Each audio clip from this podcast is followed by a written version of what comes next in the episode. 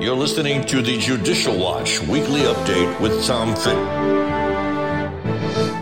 Hey everyone, Judicial Watch President Tom Fitton here with our weekly update on social media. Thanks as always for joining us this week. A lot to talk about. New developments in the cover up and corruption uh, concerning the Biden family. Uh, a new big case out of the Supreme Court that's great news for uh, private property and uh, the rule of law. And of course, the left is outraged about it. Plus, we've got some uh, major uh, developments in the case to get the manifesto out of the government's hands in, in Tennessee, as the public records law requires, uh, plus a new investigation into uh, the ongoing banking scandal. I call it a scandal by the Biden administration.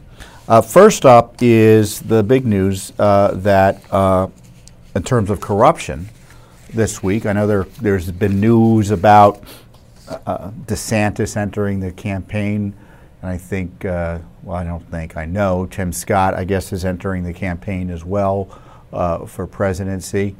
but really, the big news is, and I wish all the candidates would focus on it, is the endemic corruption in the Biden administration, specifically uh, tied to Joe Biden and his family.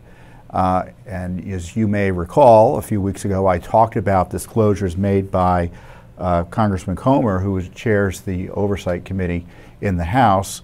he was able to obtain banking records of Biden family bank members showing money laundered from places like China by the millions into LLCs in a way to disguise their origin uh, and to conceal um, uh, from prying eyes, which strongly suggests, given the nature of the monies and the fact evidently that there weren't really ongoing business concerns but slush funds for the individual family members, that it was a money laundering operation uh, designed to take advantage of the vice president, uh, then at the time, President, Vice President Biden. So significant corruption issues, right? And of course, the media doesn't really care about that because it's all about getting Trump. Uh, but Judicial Watch has been insistent in getting information about the threat to our national security caused by Joe Biden being corrupt and family members around him being corrupt, namely Hunter and all the rest. Uh, and uh, to its credit, CBS News did a major story uncovering or detailing the allegations by an IRS whistleblower that showed, for instance, that the Biden Justice Department, and frankly, it looks like the Trump Justice Department, the deep staters there, in 2020 intervened and tried to derail or slow uh, and otherwise impede an investigation into Hunter Biden's tax issues that flowed from him getting monies from abroad that evidently uh, he wasn't reporting. And as, as I've highlighted before, uh, you can't really make the case against Hunter Biden without implicating Joe, because as you know, Joe was getting money from Hunter, at least according to the laptop and other evidence. And the whistleblower uh, talked to CBS News, and I want to go over a little bit specifically what he was talking about because uh, other than hearing it on CBS News, you can be sure you won't hear it anywhere else. His name is Gary Shapley, or Shapley. He was a 14 year, he's, he is a 14 year veteran of the Internal Revenue Service, and he said uh, he was concerned about prosecutors' handling of a high profile, controversial investigation, and that he felt duty bound to blow the whistle and to sound alarms. And the investigation, according to CBS News, is the investigation into Hunter Biden's tax issues. And this is what he said there were multiple steps that were, were slow walked, were just completely not done at the direction of the Department of Justice. When I took control of this particular investigation, so evidently he led it for the IRS, I immediately saw de- deviations from the normal process. It was way outside the norm of what I've experienced in the past. And uh, again, these accusations come more than three years. Frankly, it's probably longer than that in terms of how long Hunter's been targeted uh, into an investigation into Hunter Biden that's been conducted in Delaware by a U.S. attorney appointed by then President Trump, but who now answers to Garland, and held over by President Biden to avoid any appearance of political bias. Well, it's still the Justice Department, and having a a U.S. attorney in the middle of nowhere uh, with the attendant resources or minimal resources pretend to investigate the president's son uh, while obviously ignoring all sorts of other compromised individuals, including the president, uh, doesn't resolve political bias, that's for sure. Sh- uh, Shapley told, the, um, told CBS News he became increasingly concerned about measures being taken when, uh, that he said appeared to shield the target of the investigation, as I said, which CBS News independently confirmed as Hunter Biden. Each and every time, it seemed always to benefit the subject. It, it just got to the point where the switch was turned on and I couldn't silence my conscience anymore. Now, he's a supervisory invest, special agent with the IRS's Criminal Investigations Department, currently overseeing a team of 12 agents who specialize in international tax and financial crimes. Previously, he was, in the, uh, he was an officer with the National Security Agency's Office of the Inspector General. He was assigned to a sensitive investigation in January 2020, again, the beginning of the campaign. And within months, he said he grew concerned about how the Justice Department was handling the investigation. Uh, it, for a couple of years, we've been noticing these deviations in the investigative process, and I just couldn't, you know, fathom that the DOJ might be acting unethically on this. So uh, he blew the whistle. Evidently, he's told Congress, he told the Treasury Inspector General for Tax Administration, which is the IG in the IRS, and the Justice Department's Inspector General. And uh, evidently, he said that uh, uh Garland lied when he testified. It's unclear what the lies were about, but that's what people are presuming. When I saw the egregious, when I saw the egregious, excuse me, when I saw the egregiousness of these things, it no longer became a choice for me.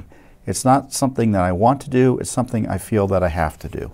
And this is my experience and Judicial Watch's experience with whistleblowers. They just can't remain silent in the face of misconduct uh, and uh, they're patriots. Uh, they follow the rules of the agencies while others break the rules. And in this case, you have the Justice Department, evidently in the IRS, uh, being compromised by an effort to protect Joe Biden. What I think is interesting is that how it echoes Durham's conclusions and concerns about the way uh, the Justice Department pursued justice. And I use the term justice loosely where they were all hot to trot against Donald Trump, and while at the same time uh, thinking of every way to minimize and derail and suppress and shut down investigations into Hillary Clinton.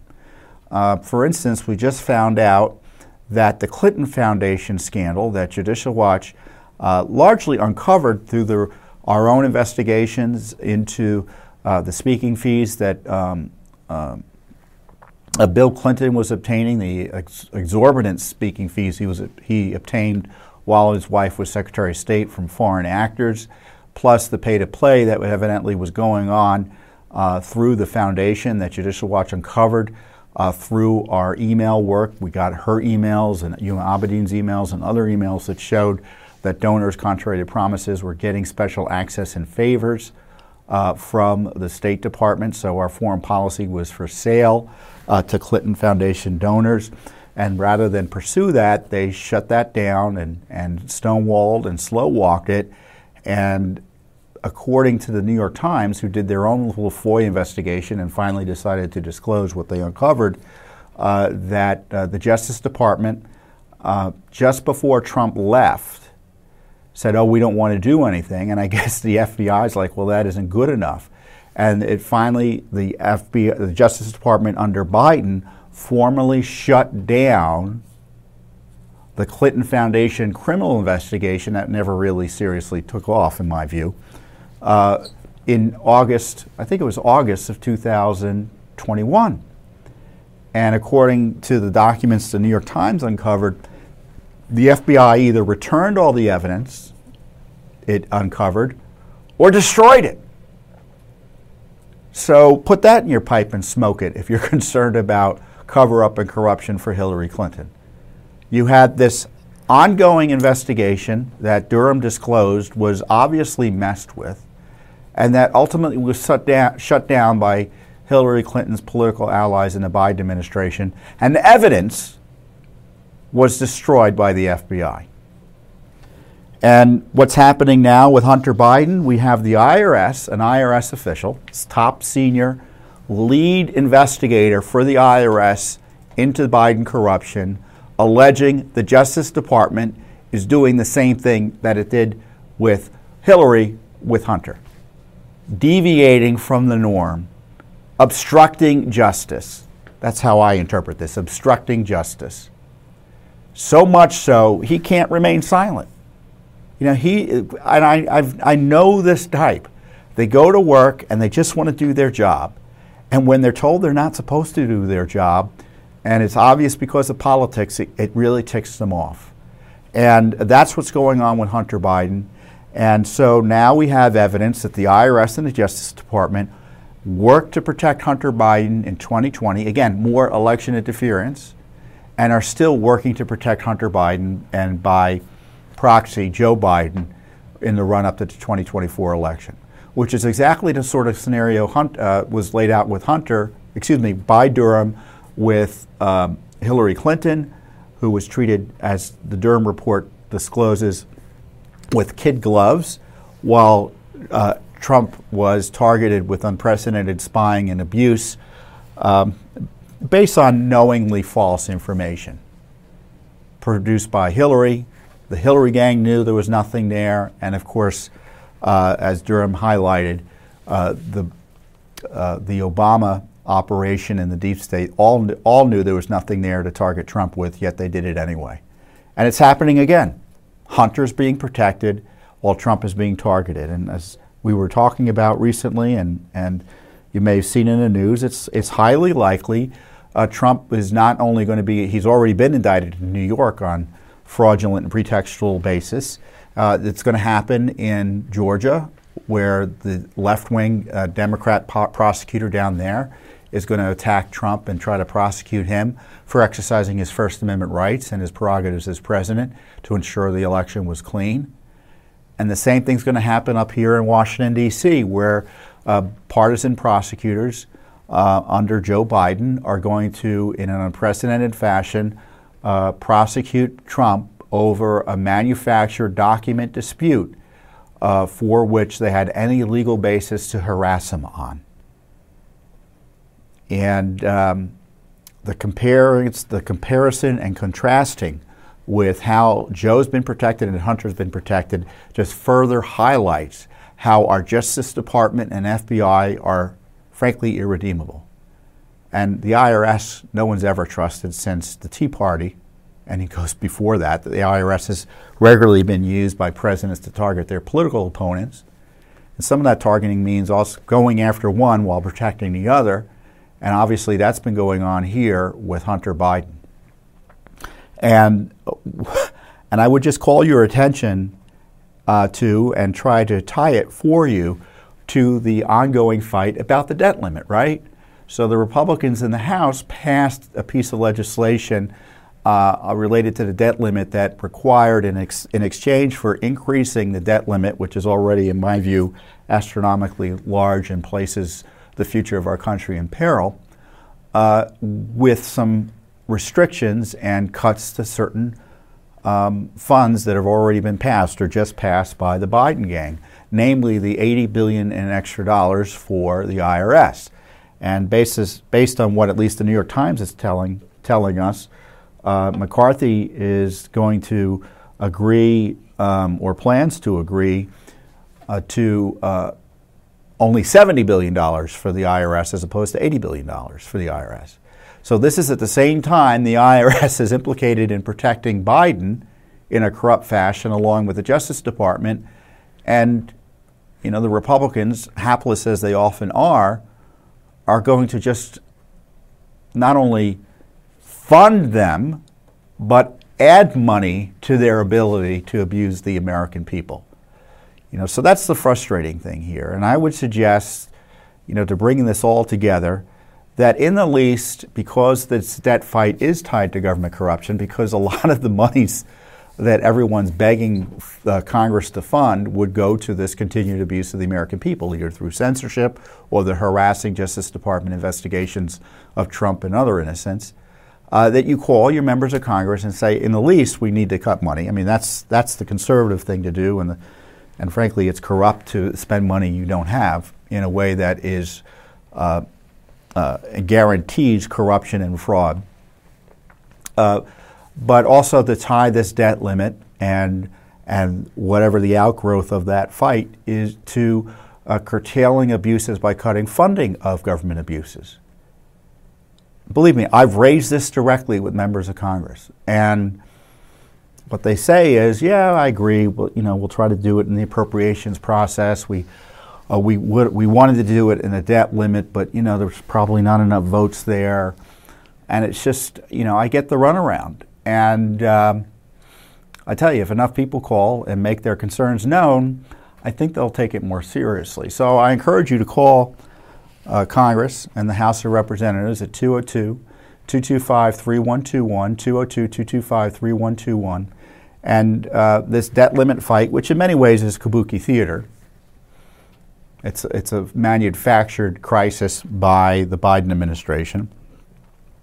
That uh, if, if, if we're going to have a debt limit increase, in addition to uh, doing something fiscally responsible, they should do something that curtail government corruption and stop funding it, make it clear that they don't want to fund it as it relates um, through the debt limit negotiations and subsequent to that through appropriations. Because there's urgency here. Because right now, they're planning to jail Trump. Right now, abusively, they're censoring you with government money. Right now, they're using government money, for instance, to allow people to cross the border as opposed to repel them from the border. So there's a crisis uh, for the rule of law in our constitutional system that is funded by Congress. And do I see a path to defund that? I think there are some options that could be defunded, some, some of the worst aspects, and DEI and others that Republicans at least want to push in the House. Uh, but in terms of the crises facing us and, uh, with uh, trying to jail the leading presidential candidate or censoring Americans by the millions every day, like right now, I don't see any, any plan to address that. And I, I suggest if you agree, maybe if you don't agree, call anyway. You know, it's a free country tell people what you think. Uh, but those are my concerns, and if you um, want to share what your concerns are, as I said, call the Congress at 202 225 3121. So, uh, well, before I talk about what Judicial Watch has done to curtail government corruption and abuse, I want to talk about what the Supreme Court has done to curtail government corruption and abuse. And every once in a while, um, the Constitution, especially because there are more conservative justices on the Supreme Court than I think have ever been since at least the late 60s, uh, we're, we're getting good decisions out of the court that curtail uh, overreaching government, unconstitutional government, and corrupt government. Because, in my view, when the government takes power or asserts authority in a way that's unconstitutional, and usually evidently and obviously so, that's corruption. That's stealing liberty, right? That's stealing our right to govern ourselves by, in the case of the executive branch, asserting authorities it doesn't have uh, and hasn't been granted by the American people through Congress. And that's at the heart of this private property uh, regulation case um, related to the Environmental Protection Agency. There was a law passed in the early 70s, the Clean Waters Act, and I'm doing my summary here, so I may be off by a date or two. Uh, but uh, the Clean Waters Act essentially allows the federal government in unprecedented ways, and I think in dubious ways, given the limits of the Constitution, uh, to ensure uh, that the waters of the United States, the language is, um, are, are, uh, are kept cleaner. And the debate has been where to, where, what, constitute, what constitutes a water of the United States. Now, the traditional approach has been that they're navigable. That's been the approach under law and the Constitution, and indeed that was initially the way the law was interpreted, that the jurisdiction to control dumping and things into the waters uh, was restricted to waters that you know people can transit. Uh, and to a degree there was expansive expansion of that into wetlands, uh, the thinking was they really have to be you know, really adjacent in a, continu- a continu- contiguous way uh, with the river or lake or, or whatever that is um, subject to federal jurisdiction.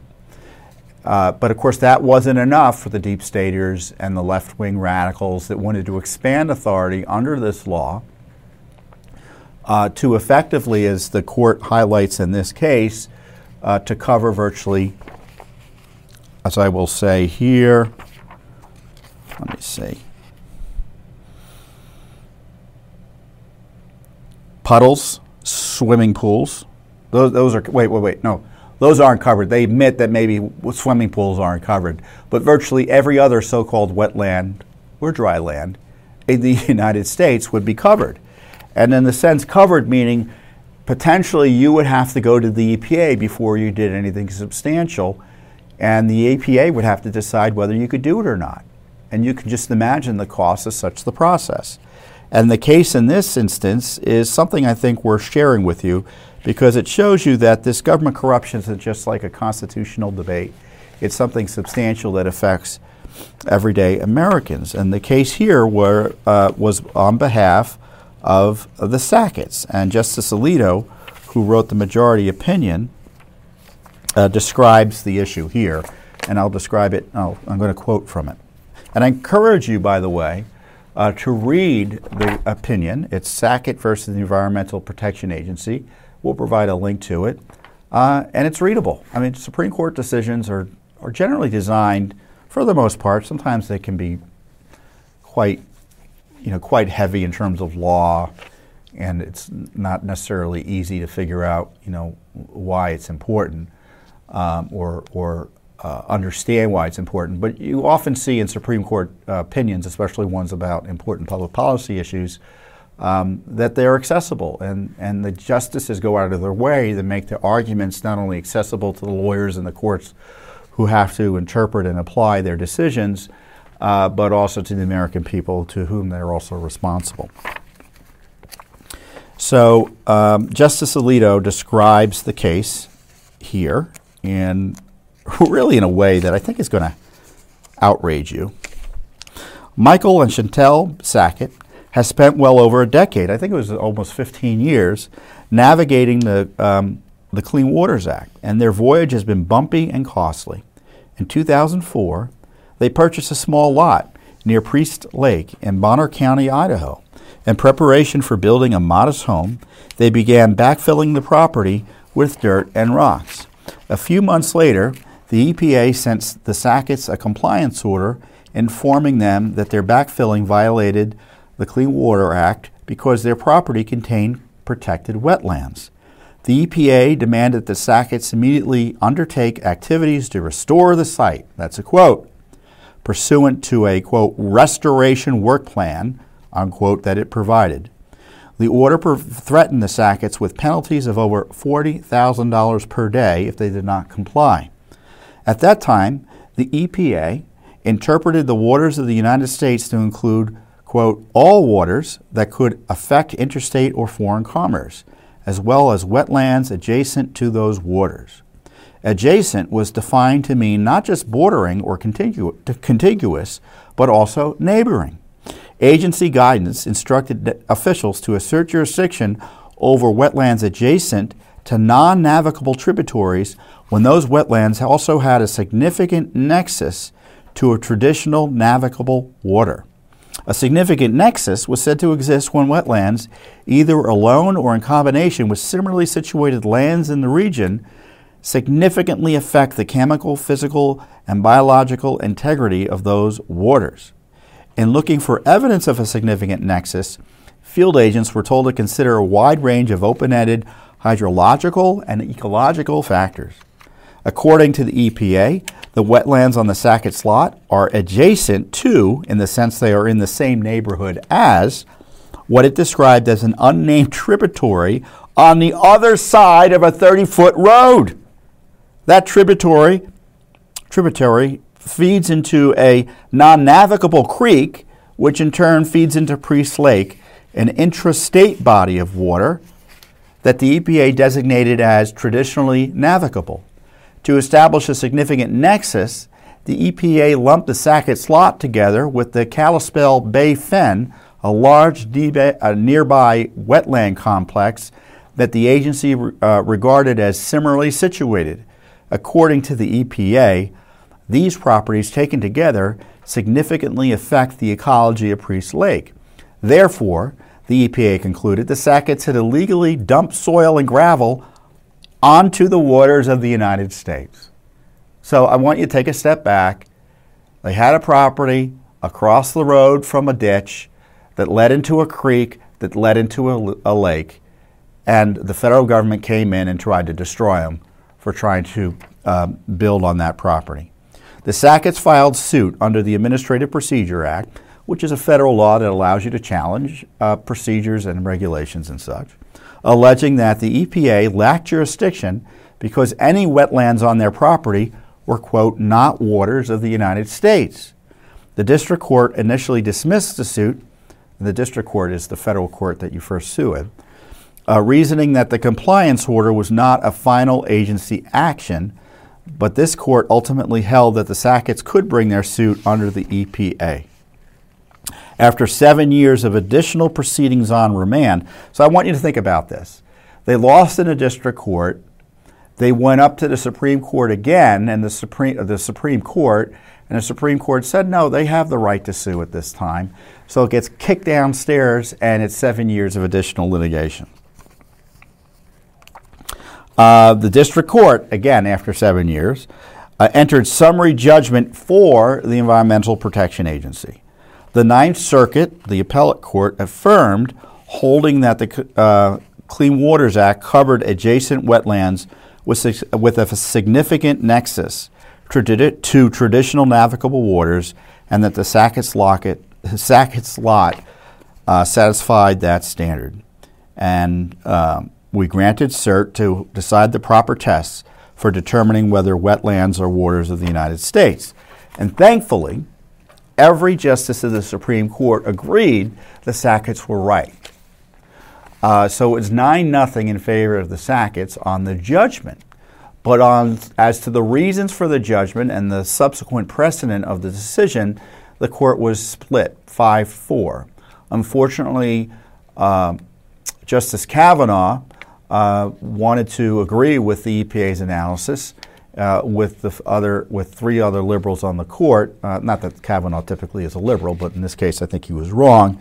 And Justice Alito wrote the majority opinion that found as follows The uh, Clean Waters Act, use of waters, refers only to geographical features that are described as, in, in ordinary parlance, as streams, oceans, rivers, and lakes, and to adjacent wetlands that are indistinguishable from those bodies of water due to a continuous surface connection. To assert jurisdiction over an adjacent wetland under the CWA, which uh, Clean Waters Act, a party must establish first that the adjacent body of water constitutes waters of the United States, i.e., a relatively permanent body of water connected to traditional interstate navigable waters, and second, that the wetland has a continuous surface connection with that water, making it difficult to determine where the water ends and the wetland begins.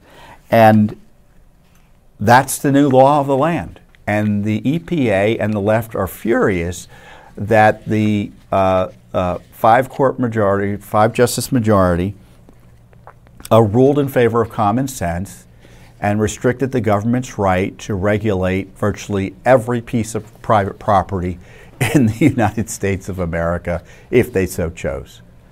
I mean, it, it, this, this was the difference between you know, we've all, been, I'm sure you've been in and can envision being on a body of water and seeing an adjacent wetland where it gets reedy and swampy and marshy, and you kind of recognize, well, that's not necessarily the river, but it's it's connected to the body of water that you're tra- uh, you're, you're traversing. Uh, but for the EPA, they would, you know, go 150 miles away and try to tie the wetland there that isn't necessarily wetland because they define wetlands to include lands that are quite dry, by the way, uh, was connected somehow to the body of water you're on. And so uh, the left is furious that their power grab, their effort to abuse the authorities granted to them by the American people to hijack proper, private property and control of private property effectively has been um, derailed. Now, in theory, it might be changed by uh, congressional action. I don't think there's going to be votes to allow the EPA to expand jurisdiction over every um, puddle in the United States. But you know, the left has little limits as to what they consider appropriate for federal jurisdiction. Uh, but it's great news on behalf of the American people here that this decision, this 5 4 decision, uh, has uh, vindicated the private property rights not only of the Sacketts but every other American citizen who faces destruction from the EPA uh, because they fill in uh, uh, dump dirt on a backyard that gets damp a few times a year and is you know across the road and down you know and down the way from a stream that enters into a lake or a ditch that enters into a stream that enters into a lake. I mean, that's not the way the government's supposed to work. And you shouldn't have to worry and ask the federal government for permission uh, to uh, exercise your private property rights the way the EPA envisioned. And thankfully, the Supreme Court came up with this common sense approach here. Uh, and of course, the left is pretending to be furious. They knew they were on thin grounds. They knew they were on thin ground here. And um, so they're going to be using this and expect them to use this as another excuse to try to pack the court and destroy our constitutional system. So, to remind you, when you hear court packing, think of just having Congress add new justices to the Supreme Court until they get enough justices that they like that will overturn prior decisions or install uh, new interpretations of the Constitution that they like. And then what happens is the next party comes in installs a bunch of new just a bunch of new justices on top of that to further pack the court to fix the last court packing. And before you know it, you have a Supreme Court that has dozens, if not hundreds, of people, and you have a Supreme Court that is as political as a congressional committee. And that's the end of the rule of law in our nation. And so that's what the left wants to do. So all decisions like this, and I'm sure upcoming decisions, will also be used as an excuse to try uh, to end the Supreme Court as a, as a separate institution under our constitutional system and, and, um, and end the, uh, because as you know, the separation of powers, the judicial power being separated from the legislative power, is designed to protect our liberties, right?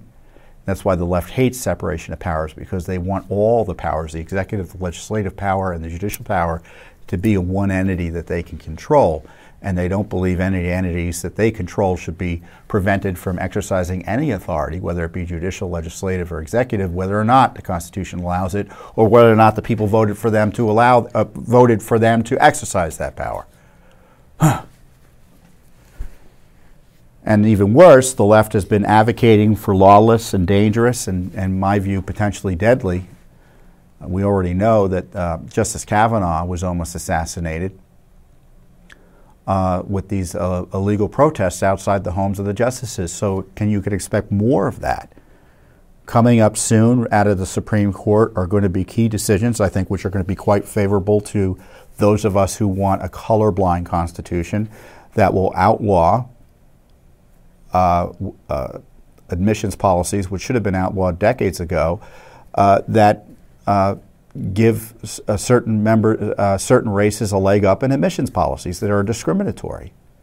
And the left is furious about that because they want to be able to discriminate on the basis of race uh, so that they can, again, control our population uh, through spoil systems and by dividing our country uh, and separating us by making us and, and causing chaos and discomfort and anger and making it easier for them to govern because they rely on that in order uh, to achieve their revolutionary goals. So expect vicious attacks on the Supreme Court uh, when that happens next. And Judicial Watch has been um, key uh, and persistent in trying to persuade the Supreme Court to change their position and, and fix the law there. And I think we're finally going to be successful, along with many others who have been laboring in the vineyards for decades, uh, to try to restore the idea that when the law is applied and uh, it, it ought to fairly apply to all races equally and not treat some races better than others as a matter of course. So be prepared for the deluge when the left loses that one, either next week or uh, in the weeks following. So a lot going on. And one of the, um, you know, we were talking about the IRS scandal and the Biden corruption scandal, but we're not, you know, just going to rely on whistleblowers coming forward or Congress exposing what happened uh, to try to get to the bottom of this because we think the more people asking questions and demanding accountability, the better. We welcome the whistleblowers. We defend whistleblowers. As I said, we were defending Marcus Allen, the FBI um, uh, employee who was def- uh, testifying before Congress last week about the abuses he saw uh, and abuses he suffered at the FBI because he was uh, uh, daring to speak out and speak up as his job duties required uh, about their crazed approach to the January 6th and, um, uh, disturbance. Uh, that's great. So we represent the whistleblowers. We, Congress is doing more than it has previously in many ways to uncover some of this government corruption. Uh, we talked about earlier how James Comer highlighted the family corruption of Joe Biden by exposing these monies coming in from foreign sources to be laundered through secretive LLCs that he was only only, only able to uncover thanks to persistent um, investigations and subpoenas to banks. Uh, that's great. So Judicial Watch is the uh, also the independent watchdog because Congress isn't perfect. I don't need to tell you and we often do more than Congress to uncover government corruption. And in this case, we're pursuing leads that Congress has talked about to figure out what's going on for real by suing separately and apart from Congress. Congress rarely sues uh, to uncover these uh, corruption documents specifically related to Biden. And in this case, we sued the National Archives for records from back in the day when Joe was vice president for family business records tied to Joe Biden.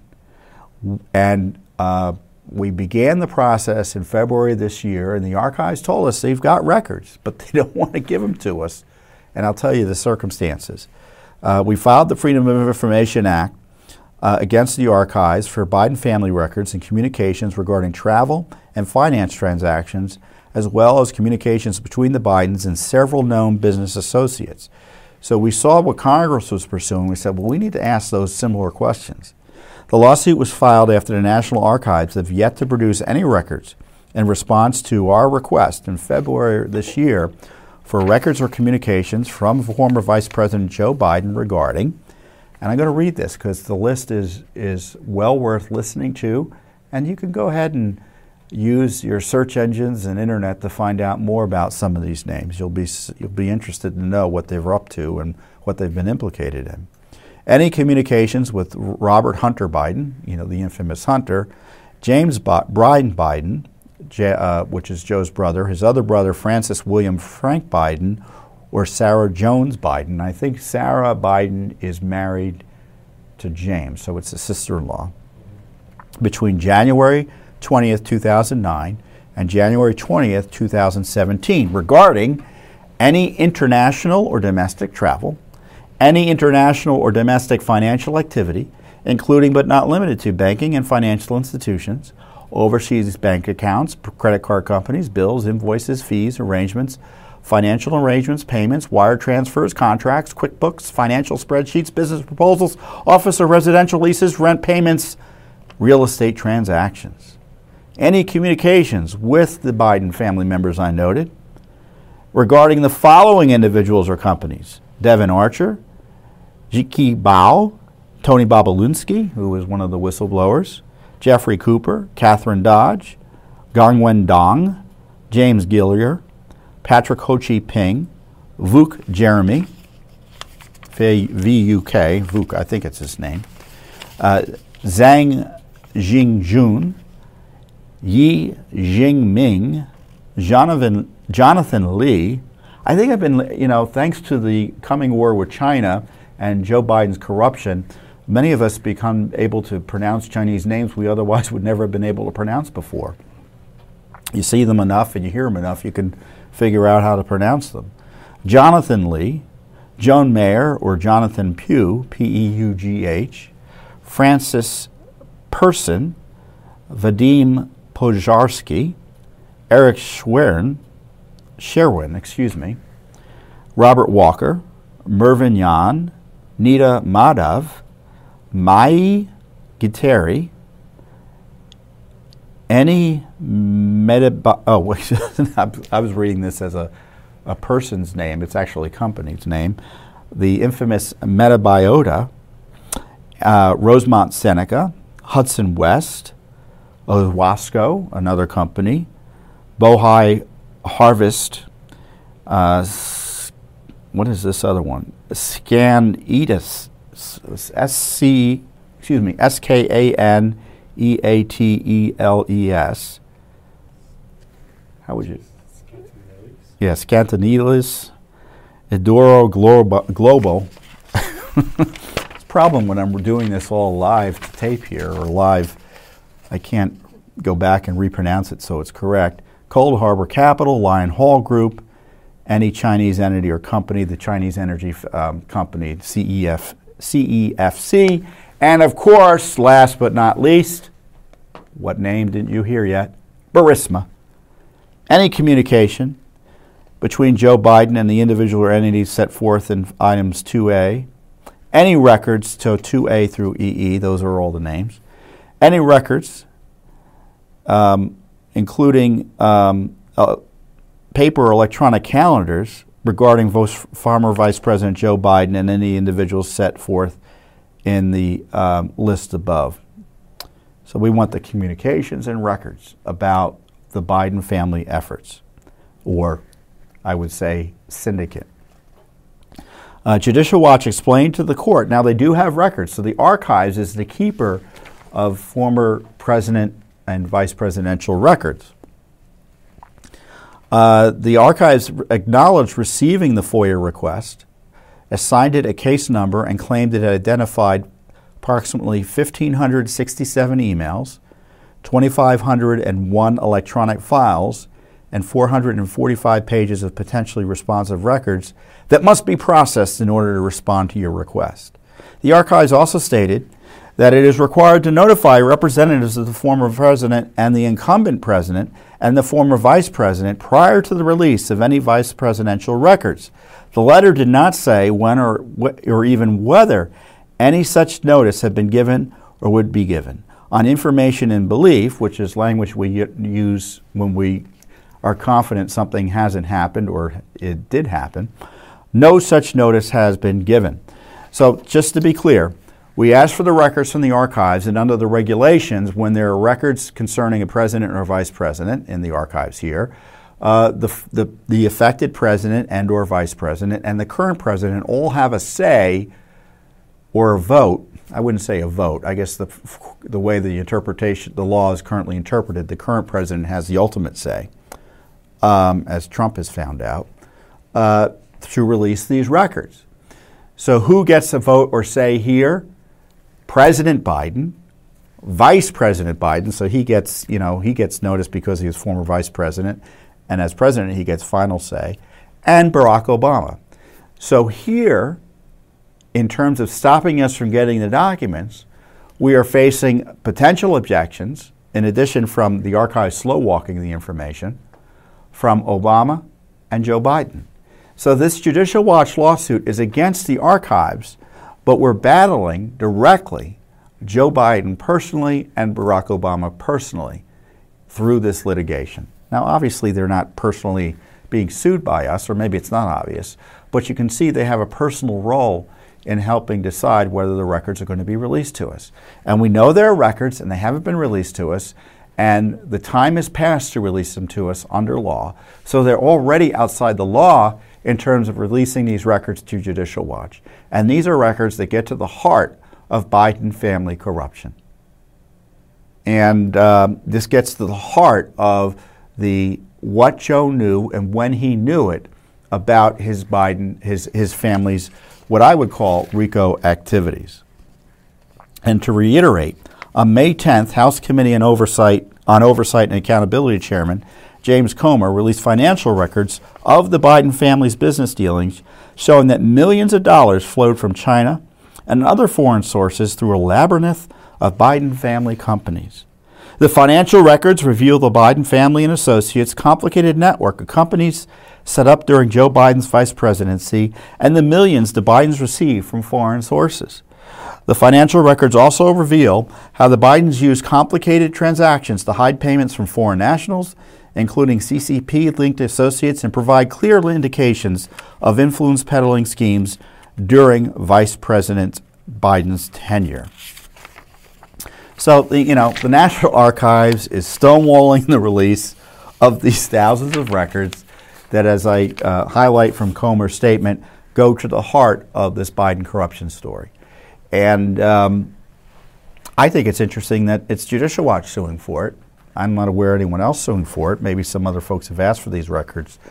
But why uh, we now know there's a group of records the archives is hiding, pretending that they are stalled in releasing the records because they got to consult with Obama and Joe.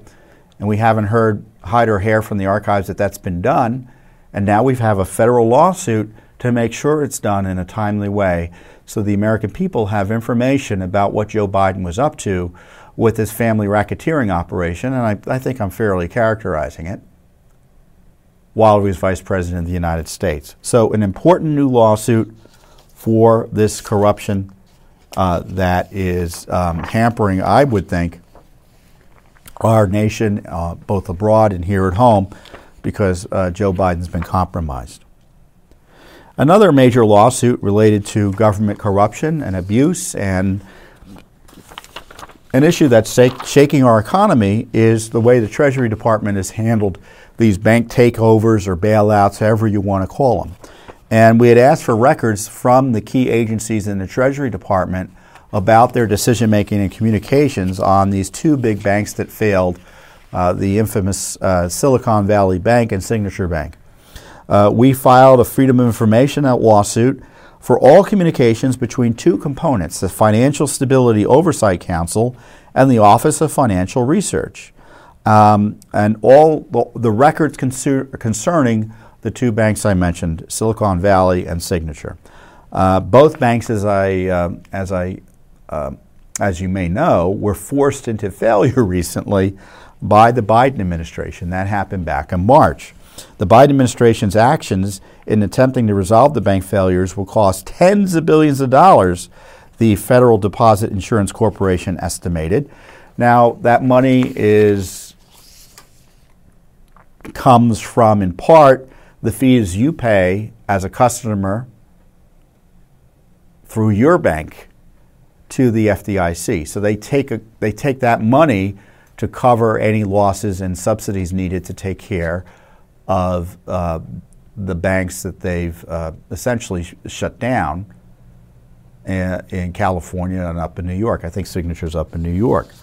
The Financial Stability Oversight Council was established by Title I of the Dodd Frank Wall Street Reform and Consumer Protection Act and signed into law by President Barack Obama on July 21, 2010. It's tasked with monitoring the stability of the U.S. financial statement, uh, financial system. And as we uncovered and disclosed with our friend Vern McKinley, who is an expert, uh, and he's a former Judicial Watch client, he's an expert on, uh, on these financial oversight matters. Um, uh, the Financial Stability Oversight Council is clearly incapable of providing either financial stability or oversight. It should be eliminated. So I have a feeling we're going to find uh, some haplessness in the least uh, here in terms of their management of uh, banking issues and regulatory issues that required uh, government takeovers or bank bailouts. On April 26, House Financial Services Committee Chairman Patrick McHenry, along with um, Bill Huizenga, who is the um, uh, uh, subcommittee chairman on the oversight committee, um, and I guess there was another committee chairman, Andy Barr, sent a letter to the Treasury Secretary, Janet Yellen, uh, demanding it provide information previously requested more than a month prior from its meeting immediately following the collapse of the Silicon Valley Bank. So, you know, this oversight council met and Yellen runs it, I think, as chair, and you know they couldn't get records to Congress, and they're ignoring Congress. So it's not just Judicial Watch that's being stonewalled; Congress is being stonewalled as well.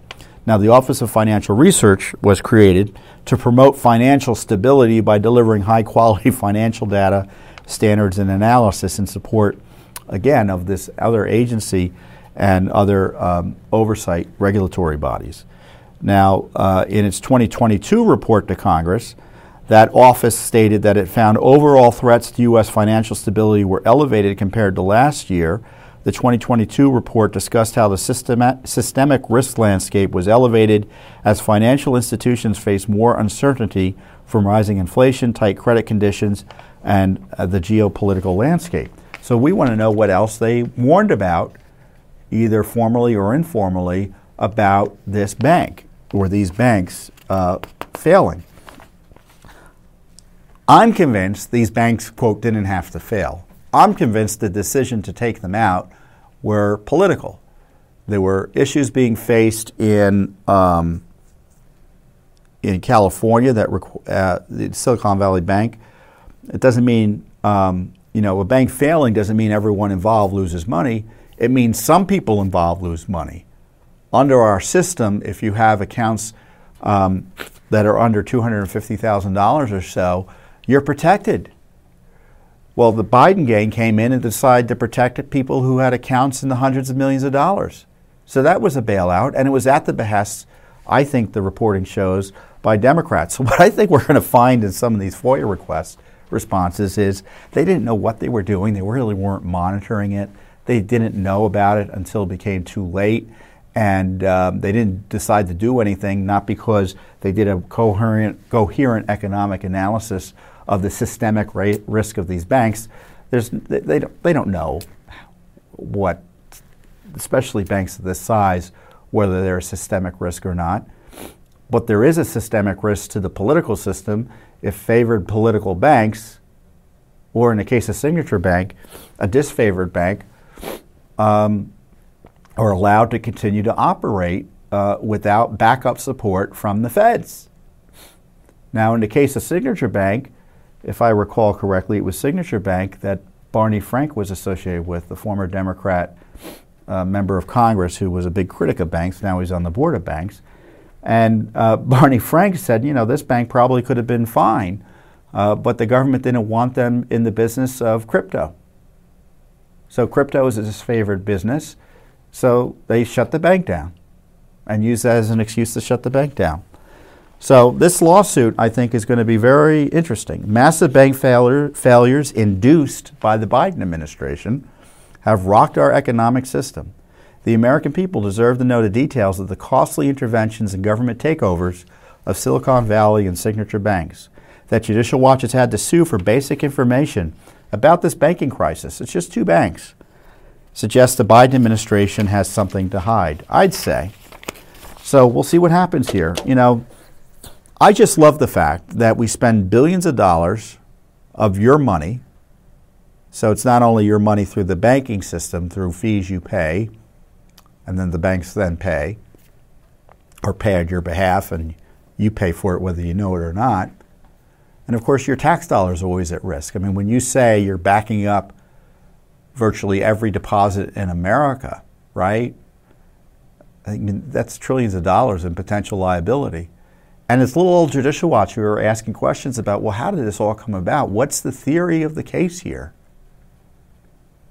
And it happened in 2008 during the last crisis. Judicial Watch was doing the basic investigative work. It, it, and it shows you how decrepit this city is. That this, these crises emerge, tax dollars are spent by the tens of billions, risks and liabilities to the American people are increased by the trillions, and it's little old Judicial Watch who's kind of rooting around in court trying to figure out well, what, what's happening here. And, uh, you know, between the debt fight and the banking crisis, you know, we can talk about the cultural war, right? And the assault on our children and the craziness in our schools, critical race theory. You know, but countries can end when you have incompetent and politicized government bureaucrats and elected officials uh, mishandling and abusing their authorities to ruin our economic system, either through inflation, government caused and worsened banking crises, and other situations like that. So our country can fall simply on an economic crisis in addition to all the other crises we're facing at the border and culturally. Uh, so, as I keep on saying, these are dangerous times, and Congress is looking at it a little bit, uh, but dare I say it, not enough, and certainly the media has zero interest in it, uh, despite money by the trillions being put at risk. Uh, that's your money and the money of your children and grandchildren, and frankly, their grandchildren. Uh, so, Judicial Watch is proud to be the only game in town, practically speaking, when it comes to holding the government to account for these crazed bank bailouts uh, that place every dollar in America at risk. So, uh, before I go, I want to talk about also uh, a court hearing uh, we were involved in last week. Uh, Judicial Watch represents a former sheriff and um, a Tennessee firearms group uh, trying to get access to the manifesto of that transgendered murderer who killed six innocents at the Covenant School in Tennessee I think it was last month now. And uh, infamously, the manifesto, which you know I don't know if it's a manifesto per se, but it's records and notes the person made. I think they were found in her car um, that haven't been released yet, and there's really no good reason for not releasing them. So they've been stalling and stalling and stalling, and the theory is that they don't want to release it, and the, there's been hesitancy politically to release this information uh, because the murderer was a transgender extremist, and you know that it doesn't hurt. It, it hurts the narrative that the left is pushing with their transgender extremists, extremists all being victims as opposed to perps. And so, Judicial Watch, on behalf of our client, sued. Um, media entities have sued. Uh, and frankly, others have sued to come in and intervene. The schools come in and intervened. They're granted intervention. Uh, the parents have uh, come in and been granted intervention. And I thought we were going to get some decisions last week, but we didn't. Uh, so they've been, uh, the parents are taking the position that a lot of this shouldn't come out. Um, and I don't think they're right. I don't think the law allows them to intervene like that. Uh, but we'll see what the court does. Uh, but I think we're going to get an, uh, a decision in June 8th. But the whole point is it's a much more complicated freedom of information or open records case down there in Tennessee that I think anyone anticipated going into it. And it's basic information, and it's it's unfortunate that it's turned into you know the the big case it has turned into, which suggests that the records at issue are important for the public interest. And you know what is the public interest here? In addition to the kind of how it reflects on the transgender extremist debate, but you have a lot of gun issues related to this. Uh, Tennessee, there's been a push for more anti Second Amendment uh, restrictions in response to the shooting. Well, these records could reflect on whether more or less gun regulations would be would have been helpful here. Security at the school, we might have some more information on that. Whether uh, we need more securities at this, uh, more security officers at all schools, these records may reflect on that. Uh, now, the police are saying that a lot of the records of the, in addition to manifesto, can't be released because their investigation's ongoing, which is a little bit curious, uh, since the shooter is dead. And they, uh, according to the records they filed and affidavits and declarations they filed with the court, well, they said, well, you know, we think he's she's the only one, but we're not sure, and they might need they might need a year to release all the key information. Well, we don't obviously think that's right. Uh, but there were some more writings that they obtained, for instance, from her home that aren't, quote, part of the manifesto that they don't want to turn over at all, at least for another year. And there's some other records, you know, that may or may not be, you know, uh, releasable under the law, but, you know, need to be reviewed by the judge, which is going to review the judge. The judge, to her credit, is going down to the police department, I think on Monday or Tuesday I think it's Tuesday. I think it's next week. And she's going to look at all the documents directly. So I appreciate that hands on approach. Uh, but we'll see what happens. Now, she has the manifesto. Uh, so she already has that, but she hasn't, doesn't have the full investigative file uh, that we're also asking be released. So it's been quite the fight. And Um, my colleague, um, our uh, Judicial Watch attorney on the case, is Russ Nobile. Uh, she, he's been down there, um, you know, dealing with all of this. Uh, so it, it's, um, you know, it's not just a press release or a comment by me on video about, oh, we got to release this manifesto. Um, where it means to get the manifesto release requires a lot of heavy lifting in court, uh, and it's not easy and it's not pleasant. Uh, you know, because we're dealing with some very emotional issues, obviously related to the shooting of these children and the other three adults who were murdered. Uh, but uh, you know, the law requires these records be released, and um, the court, I think, uh, was whether she was right to let everyone come in and have a say, or uh, uh, is is one thing. But you know, if the parents come in and they say they want to participate, it's going to be hard for any court to say no. Uh, but you know, we've got to get this manifesto out, and uh, I, I, don't see any lawful reason to withhold it. And I suspect that we ultimately will get the manifesto.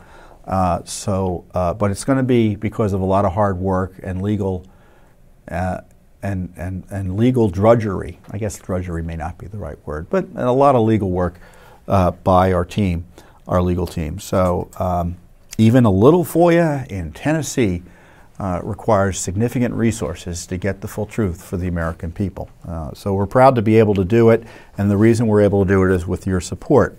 So, um, oh, well, I can't I can't leave without acknowledging uh, the upcoming celebration or recognition of our, our uh, those who died on behalf of our freedoms um, through Memorial Day.